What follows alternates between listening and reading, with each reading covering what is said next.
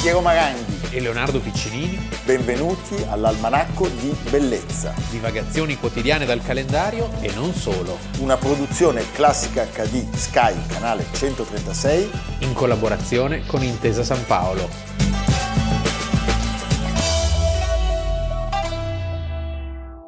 Almanacco di Bellezza 4 dicembre, Leonardo Piccinini. Piero Maranghi. Per raccontare la vicenda di oggi, Leonardo, scomodiamo non solo il mito nordico dell'olandese volante, da Wagner. cui siamo partiti Wagner, Riccardo, che poi mi sgridano. Perché? Dicono che è insopportabile che io dica Riccardo Wagner, Perché? Eh, perché sa... eh, ha Come un- Nuova York, tu Ecco, dici? sì, co- siamo- ci colleghiamo da Col- Nuova è York. vero. Eh, non è vero? No, e persino quello di Palinuro, cioè il nocchiere di Enea che cade in acqua per colpa del dio sonno Davanti a?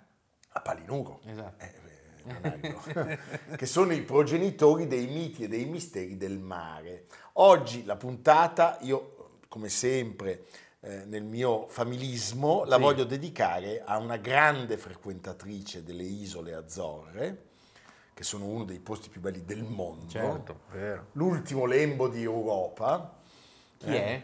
che è mia madre, Ah, ecco. Anna, quindi mamma, la puntata è per te, perché oggi raccontiamo appunto una storia di gente, di navi, eh, di cose scomparse e Che ricomparse paura. misteriosamente e eh, sappiamo che c'è una grande mitologia e c'è anche una misterologia che si occupa anche di questo. E dove qui- c'è un mistero l'almanacco indaga. indaga e noi oggi parleremo del brigantino Mary Celeste che oggi 4 dicembre 1872, quasi tondo l'anniversario, viene ritrovato al largo delle Azzorre abbandonato e completamente privo di equipaggio. Ma la vicenda, la trama si infittisce perché mh, la Mary Celeste ha una storia alle spalle che parte col piede sbagliato, cioè una sfiga. Eh, viene costruito, viene co- costruita nave brigantino, a seconda di com'è. Ah, che costruito, bravo, costruita. Ci spiega tutto. Costruito, adesso. costruito nel 1861 nell'isola di Spencer in Nuova Scozia e battezzata col nome di Amazon, ma, Mai- non c'entra Bezos. mai- non c'entra Bezos, mai cambiare il nome alle navi. Eh, è Questa è vero. una, una delle grandi, Grande, regole. sì. Si ipotizza che la Capovaro, canonica- vado? Ecco, Fantozzi. Vadi, la- la- contessa. La canonica bottiglia di champagne non si sia rotta, viste le molte disavventure. Allora, il primo capitano muore durante il viaggio inaugurale. Dopodiché si scontra con un peschereccio e si incendia durante le riparazioni. Va nuovamente a sbattere contro una nave, questa volta siamo nella Manica, e dopo qualche anno di effimera gloria, non fu, non fu vera gloria, No. nel 1869 finisce malamente in una secca durante una tempesta nella baia di Glace, siamo in Nuova Scozia. C'è da dire che insomma è una barca resistente alla È fine così. Eh. perché è sopravvissuta a tutte queste tragedie. A, a tutta questa sfiga, Sì. diciamolo. Viene salvata e rivenduta ad una compagnia statunitense e a quel punto si decide di eh, riammodernarla e ribattezzarla, cosa che mena una rogna pazzesca. Maria Celeste, Mary Celeste. Mary Celeste il 7 novembre del 1872. Chi la comandava? Benjamin Briggs è il comandante che salpa da, da Staten Island, Da New York. da New York, Verso Genova. Genoa, eh? con un prezioso carico di 1701 uno. barili di alcol industriale. Che Quello- cos'è l'alcol industriale? Allora, eh, sarebbe eh, l'alcol che serve per dare un po' di pepe, Sì. quello che poi in realtà noi abbiamo già sì. in Puglia, però in questo caso era, era quell'alcol che dava un po' di pepe al vino italiano. Sì. Valore 50.000 dollari, Per conto della Meissner Ackerman and Coin. Mm, coin, coin, Antenati. coin, Coin. antenati. Cos'è coin? Allora, pare che tra gli indagati di tutto il mistero ci siano anche Piero e Leonardo, perché, Perché? 1701 barili di alcol industriale Ci fanno comodo. fanno, no, fanno gola, Sì. più che comodo. Comunque, che cosa accade? Eh, c'è il capitano, ci sono sette marinai, C'è la moglie del capitano. c'è la moglie del capitano Sara. E questo porta male. Secondo me la moglie Le del capitano donne sulle navi. e c'è una bambina che si chiama Sofia Matilda, Tutto sbagliato. che ha appena due anni e che viaggia Ca famiglia. ca famiglia. Sì. Un mese dopo, un mercantile portoghese Dei Gracia. Dei Gracia, è un po' genovese, Eh, avvista la nave a 600 miglia dalle coste portoghesi e si accorge che la nave eh, barcolla, cioè procede in maniera zizzagante Sì. sostanzialmente. La vela maestra è ammainata e quella di gabbia è stracciata dal vento, in balia del vento, senza direzione e completamente fradicia d'acqua. Quindi insomma è una nave un po' allo sbaraglio, alla deriva. Salgono a bordo i portoghesi, che Sì. infatti i portoghesi come si sa salgono. a Salgono bordo. a bordo, Sì. eh, sono proprio dei portoghesi. portoghesi. Gli uomini della Dei Grazia però, e questo è il mistero della Mary Celeste, non trovano nessuno. Neanche il gatto del capitano. Sì, Eh, c'era il gatto? c'era anche il gatto. C'è una grandissima confusione, ci sono delle tavole apparecchiate, c'è il cibo nei piatti, ci sono dei letti sfatti, eh, l'orologio e la bussola sono rotti e nella stiva c'è quasi un metro di acqua. Mamma mia. Non ci sono segni di violenza e l'ultima nota sul libro di bordo del 25 novembre dice che la nave ha superato, Ha superato. una brutta burrasca. Beh, insomma, questa potrebbe essere, però la domanda è dove sono tutti? Dove Se sono ha superato finiti? la burrasca dovrebbero essere tutti qui. Eh, Allora, la cosa che sorprende ancora di più è che le scorte di viveri e di acqua sono intatte e anche gli effetti personali dei marinai e i loro risparmi sono al loro posto, quindi non è stata se è oggetto successo. di pirateria. Le uniche cose che mancano, punto di domanda, grande mistero, oltre all'equipaggio, sono il sestante e i documenti di carico di una piccola scialuppa di salvataggio. Ai, ai, ai, ai, ai. Viene portata nel porto di Gibilterra e viene sequestrata dai funzionari inglesi che aprono subito un'inchiesta. Chiaramente, essendoci un carico importante, essendoci degli interessi in ballo, si pensa a una truffa per incassare l'assicurazione, è anche la prima cosa a cui ho pensato io, che non è che sia particolarmente malevolo, però eh, n- cioè, non si può scartare. Non si approda a nulla, però. No. Non, non- non viene eh, trovato nessun indizio interessante. Chiaramente è un caso interessante per eh, un grande di quegli anni, un grande scrittore, Arthur Conan Doyle, che tira fuori questa vicenda, pubblica un racconto di grande successo nel seguitissimo Cornell Magazine e alimenta il mistero della Mary Celeste e del suo segreto. E di- immediatamente si accodano altri amanti dell'imperscrutabile. Allora, le ipotesi che vengono avanzate vanno dall'astronave aliena Ma non credo. all'attacco del Leviatano di turno. Qualcuno parla di una gara. Leviatano è il mostro. Sì, certo. Per- beh, precisiamo. Deve eh. spiegare tutto. Volevo precisare. Io eh, pensavo fosse un levriero, non so. Cosa lei il Leviatano? Se che è il Leviatano? No, c'è una gara dell'equipaggio per vedere chi è capace di immortare vestito. Eh, Questa mi sembra proprio una roba. eh, anche, la, ba- anche la bambina di due anni, poveretta. eh, è no? demenziale. Poi c'è addirittura l'ipotesi che tutto questo abbia portato a un bel party degli squali Poi c'è l'avvelenamento. da Ergo. Cosa Ergo. lei Corgo? Beh, eh, nome ergo è il nome comune della Claviceps purpurea, seghè, Un fungo. Un fungo. Un fungo che eh, infesta il pane, perché insomma le condizioni erano quelle che erano, e che provoca il cosiddetto fuoco di Sant'Antonio. Mamma e dà mia. pare delle allucinazioni. Aia. Io posso affermare che in- noi in questo studio, con tutto quello che accade, con la flora e la fauna, Il fuoco di Sant'Antonio. no, abbiamo le allucinazioni molto Ah, È spesso. vero, però, questo è vero, sì. eh. Io vedo dei procioni. Sì, anche dei varani. Sì. Allora, non manca neanche l'improbabile teoria dell'ammutinamento dell'equipaggio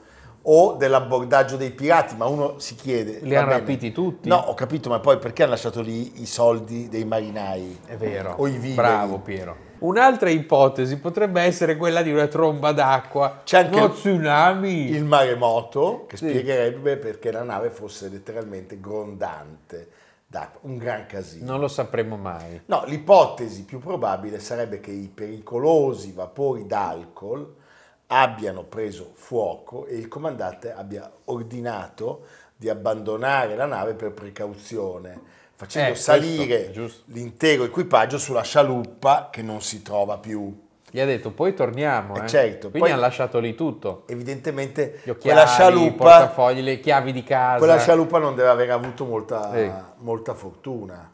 Sarebbe effettivamente verosimile che di fronte al rischio dell'esplosione il comandante abbia dato ordine di salire tutti sulla scialuppa, abbia legato eh, con una cima la scialuppa a debita distanza dalla nave e poi qualcosa di imponderabile sia accaduto per cui la scialuppa deve essere finita malissimo. Chi sabe. C'è da dire effettivamente che i marinai portoghesi della Dei Grazia avrebbero ritrovato una cima pendente dal parapetto.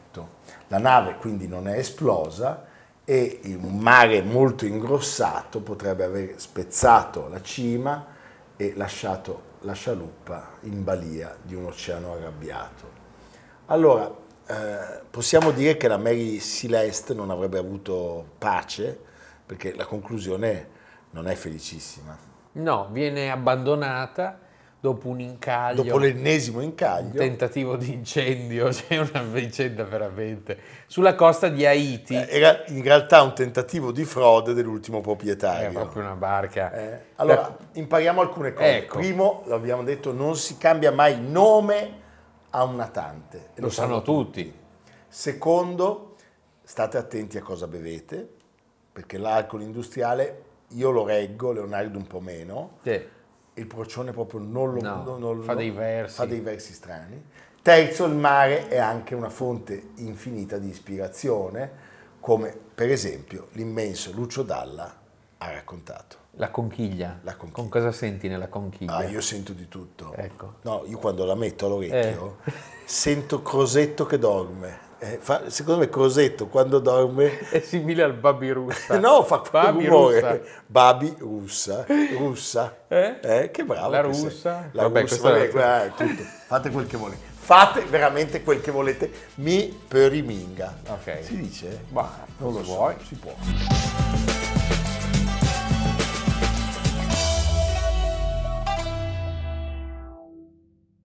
Fanfare, applausi, consegna del premio Nobel a Gabriel García Márquez. Ma non parliamo di Marche. No, molti anni dopo, di fronte al plotone di esecuzione, il colonnello Aureliano Buendia si sarebbe ricordato di quel remoto pomeriggio in cui il suo padre lo aveva condotto a conoscere il ghiaccio. Uno degli incipit più celebri del Novecento sono le prime righe appunto di Cent'anni di solitudine di Gabriel Garcia Marquez, il maestro del realismo magico, uno dei maestri. Uno dei Perché maestri. oggi parliamo di realismo magico in qualche modo, anche se il nostro protagonista è parallelo, tangente, ma non è per forza No. a tutti i costi inseribile in quel contesto del realismo magico che ricordiamolo in Italia ha avuto Bontempelli come grande Certo. protagonista e padre e poi ha avuto molta fortuna nella pittura. nella pittura. sì. Cagnaccio. Cagnaccio San Pietro, il quadro dopo l'orgia dell'amico architetto Mario Bellini. Noi speriamo Che- di stare prima sì, dell'orgia. Eh. prima dell'orgia. dentro all'orgia anche. Beh, sì, certo. Eh, Z l'orgia del potere. T- Sì. Saltiamo di Costa palo in- Gavras. Costa Gavras. Senti, allora, perfetto, non c'entra, non è di lui che parliamo, ma parliamo di un maestro del realismo magico e di tanto altro, di un pittore che noi amiamo incondizionatamente. Se avete un'opera di questo artista, noi siamo ben disposti No, ad accettarla e anche a benissimo. conservarla alle nostre spalle in- No. a imperitura gratitudine. No, me la tengo memoria, io, proprio tu gratitudine. non la vedi neanche. Io l'ho appena ammirato, tra l'altro, alla GAM di Torino. Noi oggi parliamo finalmente di Felice Casorati. Sì, di cui quest'anno ricorrono i 60 anni dalla morte, primo marzo E- 1963, E oggi, e i 140 anni dalla nascita a Novara. il 4 dicembre, esattamente, quindi 140 anni fa. Oggi doppio anniversario, beh, è un artista stupendo. Per celebrarne la nascita e la morte si è chiusa a luglio una mostra alla Fondazione Magnani Rocca di, di Parma. E ci sono mostre che si aprono e si chiudono Eh. aprono. continuamente. Devo dire che è un artista molto celebrato negli ultimi anni, giustamente anche. È un artista che, che racconta un'epoca. Sì, racconta un mondo. e anche una però lo certa fa in maniera- inquietudine sotto traccia. Sono d'accordo, quelle stanze buie sempre alle spalle di queste figure femminili allungate. Non mette allegria Casorati, però è un pittore Quasi mai. intellettuale, perché Quasi mai. è un pittore intellettuale, è un pittore classico, ma in lui la classicità non è una nostalgia del passato, ma un'operazione mentale, direi quasi concettuale, tra metafisica appunto e questo mondo del realismo magico. Certo, Che poi che cos'è sto realismo magico in pittura? È la nuova oggettività tedesca alla ecco, fine. diciamolo. Ecco. No, perché lui doveva buttarla dentro la nuova oggettività tedesca. noia sacclicai. Ce l'aveva qua da, da Sì. giorni. Sì. Io qua ho, ho- Non digerivo no, No, bene. io qua ho l'osso di un fagiano che ho mangiato in escabeche. Io in la Abeti- sacclicai. E lui la sacclicai. Allora, il più famoso quadro della mostra di Palazzo Reale di un paio di anni fa era appunto il quadro di Casorati Silvana Cenni che compariva sul manifesto insieme ad Opologgia di Cagnaccio, vedi un Sì. po'. Senti, Felice Casorati nasce a Novara nel 1883 Figlio di un militare, per cui si Va sposta a continuamente. Sassari. Sì, Io ho scoperto che oltre a Sironi a Cas- eh, c'era anche Casorati a Sassari, Certo. seguendo il padre. Intorno ai vent'anni però mette finalmente le prime radici a Padova e studia la legge, sognava di diventare musicista e la musica sarebbe ritornata nella sua vita. certo, ma a un certo punto cambia vocazione e bababam, si va sulla pittura per fortuna nostra.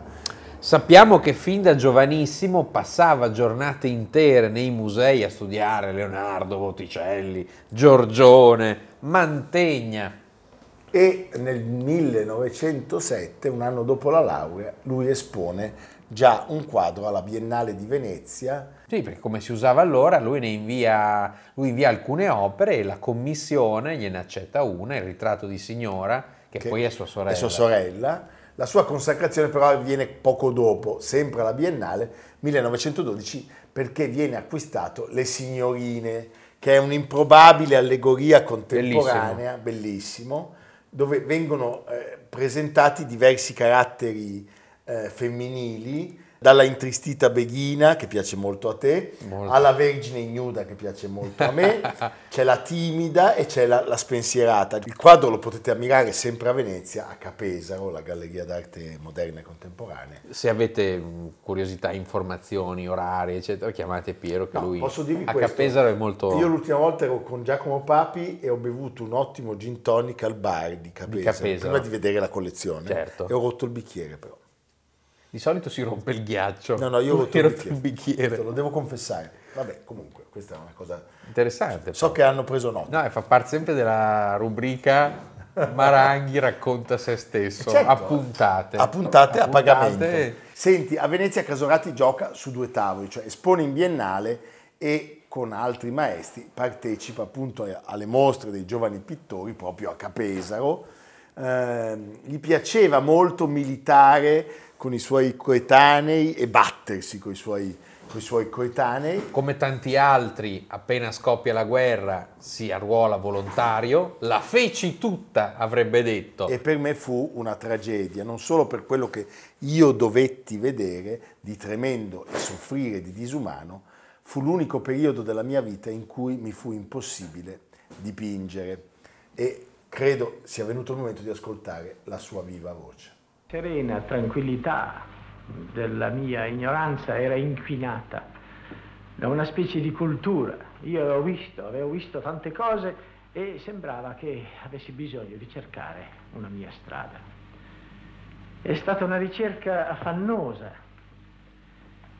che non potrei dire per fortuna, ma che è stata interrotta da un fenomeno, da un avvenimento straordinario che è stata la guerra. Io per quattro anni non ho dipinto.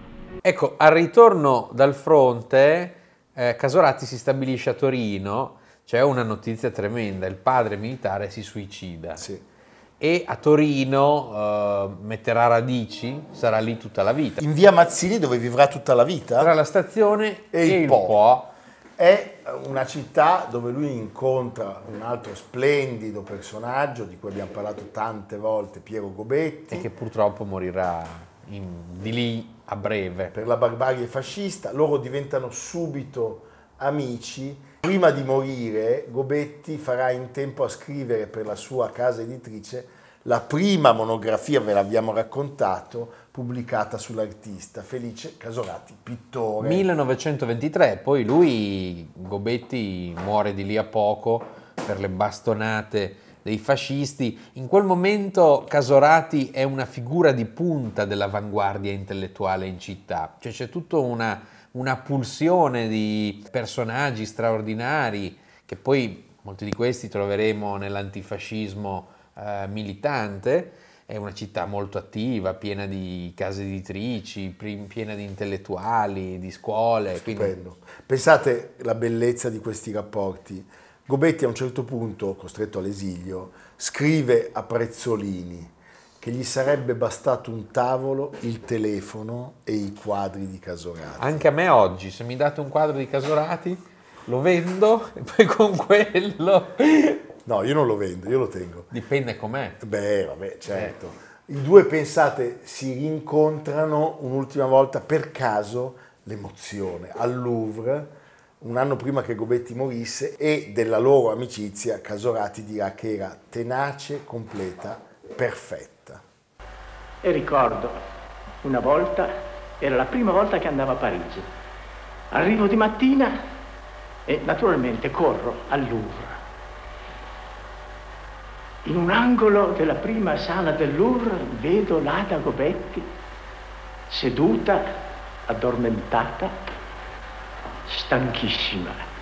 Giro e vedo Piero con un libro in mano, con un taccuino, che aveva già girato tutto il Louvre, aveva visto tutto e faceva allora da- a me da maestro. È lui che mi ha portato in giro, che mi ha fatto vedere le scuole italiane, le scuole fiamminghe, eccetera, eccetera.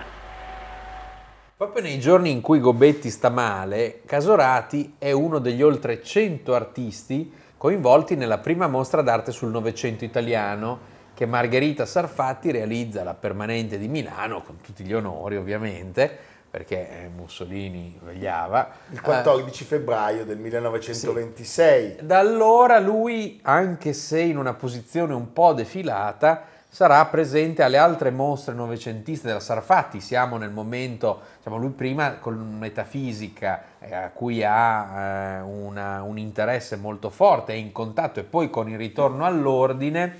La sua idea classica dell'immagine, le grandi forme statiche, la semplicità, lo spazio prospettico rigoroso è il Casorati che conosciamo, che conoscete tutti. sarà protagonista alle biennali, alle quadriennali romane, però in maniera un po' più defilata. In qualche modo lui vorrà anche tornare al primo amore, la musica, e disegnerà delle bellissime scenografie per le opere dei suoi amici. Parliamo di Casella, parliamo di Malipiero, di Petrassi, di Ghedini, di Dalla Piccola. Era una vera star, anche se Casorati non piaceva a tutti. No. Alcuni critici denunciavano, pensa, la scarsa simpatia che desta nei suoi soggetti e lo accusavano di essere cerebrale, decorativo, neoclassico. E lui reagiva così, diceva, cerebrale, come resterebbero delusi i miei candidi detrattori se vedessero con quale facilità e felicità nascono i miei quadri. Nel 1952 la Biennale gli offre, gli dà la, la medaglia d'oro. Leonardo Borgese sul Corriere della Sera eh, scrive era solo un maestro di una triste, frigida e sensuale scena liberty nordica.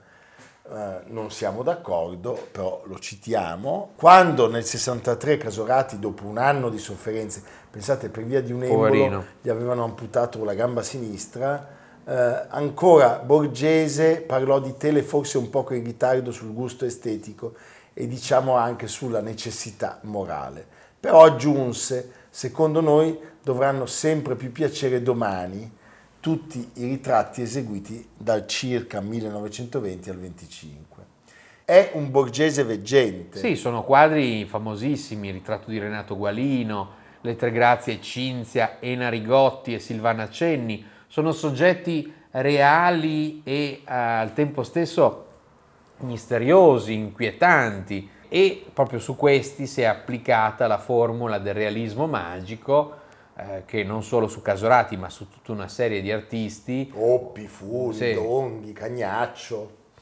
Come scriveva appunto Massimo Montempelli, l'immaginazione non è il fiorire dell'arbitrario, e molto meno dell'impreciso. Precisione realistica di contorni, solidità di materia ben poggiata sul suolo e intorno come un'atmosfera di magia che faccia sentire, attraverso un'inquietudine intensa, quasi un'altra dimensione in cui la nostra vita si proietta. Ed è giustissima questa definizione. Noi crediamo di voler dedicare questa puntata alla memoria della splendida Claudia Gianferrari e della famiglia Gianferrari. Se volete vedere i suoi quadri e i suoi casorati, ce ne sono due splendidi, andate alla Villa Necchi Campiglio. C'è un nudo femminile di schiena con una cornice strepitosa, casoratiana e un paesaggio ancora più splendido e eh, nel salutare questo grande artista godiamo ancora le sue tele. Alle nostre spalle c'è un libro splendido, siamo entrati nel mese di dicembre, quello dei grandi acquisti, so che l'anno scorso ne avete comprate 7-8 copie, cada uno. Piero è una persona buona, se voi lo chiamate lui può fare un prezzo da amico. Sì, Vero? E non, non smezzo con te, lo sai. tu non vedi una lira, proprio non vedi una lira. No, ma lo faccio per spingere In all'acquisto. realtà lui è l'unico che guadagna molto. in Sì, sono questa- come Sardana Palo. Sì, lui è Sardana Palo, io sono solo Palo. Eh, va bene. Il Palo e il Sardana. Senti, Sardana Palo, cosa facciamo oggi? Eh. Andiamo in edicola e compriamo il giornale dell'arte. Ah, c'è- sia- siamo a Lego. Legon smisurato di von Fustenberg Sì. vi, vi invita a comprare il giornale dell'arte perché... Perché? No, perché è un bellissimo giornale. Ah! Salutiamo, salutiamo il grande amico Umberto Allevandi, Beh, colonna stupendo. della cultura italiana. colonna della cultura italiana, ha- hanno commesso un errore che affosserà eh, per definitivamente il giornale. C'è un'intervista a Maranghi e Piccinini dell'amica Michela Moro. Sì, grandissima Michela, eretici e profeti. Io pensavo erotici, invece Io pensavo, eretici. io pensavo eretici e profetici. Eh sì. Eh, va bene. Comunque c'è un'intervista a noi due, per piacere non leggetela, perché se la disistima è già alta da parte vostra, Dopo questa è la proprio la, fine di tutto. perdete completamente. E malgrado le grazie di Michela Moro che ha fatto di tutto per indorare il pillolone, siamo veramente indigesti. Ma il giornale dell'arte è un giornale bellissimo. È ricco, è un'edizione ricca, Sì. piena di Ma è una allegati. cosa pazzesca, pesa, Ce n'è che ce n'è. pesa tantissimo, veramente. Ce n'è che ce n'è. E noi vi salutiamo e continuiamo la nostra esistenza in attesa di rivederci domani, sempre alla stessa ora, sempre sullo stesso canale, sempre in questa stanza. Secondo il motto, festina lente. E- Affrettiamoci lentamente. e chi è che lo usava? Augusto. che piaceva tanto ad Augusto e a Enrico Mattei. Enrico Mattei, Va mica bene, male. mica male. Anche, Anche a noi, ma a noi, ma non Sì, siamo... parva lì. cioè. Lui è Augusto e io Sì. non sono niente. Va bene. Evviva, a domani. A domani. Almanacco di bellezza A cura di Piero Maranghi e Leonardo Piccinini. con Lucia Simioni, Stefano Puppini, Jacopo Ghilardotti, Paolo Faroni, Riccardo Cassani, Nicolò Cazzola e Samantha Chiodini. realizzato da Amerigo Daveri, Valentino Puppini, Luigi Consolandi. Stefania Margheritti, Alessandro Puppini. Una produzione classica HD, Sky Canale 136. In collaborazione con Intesa San Paolo.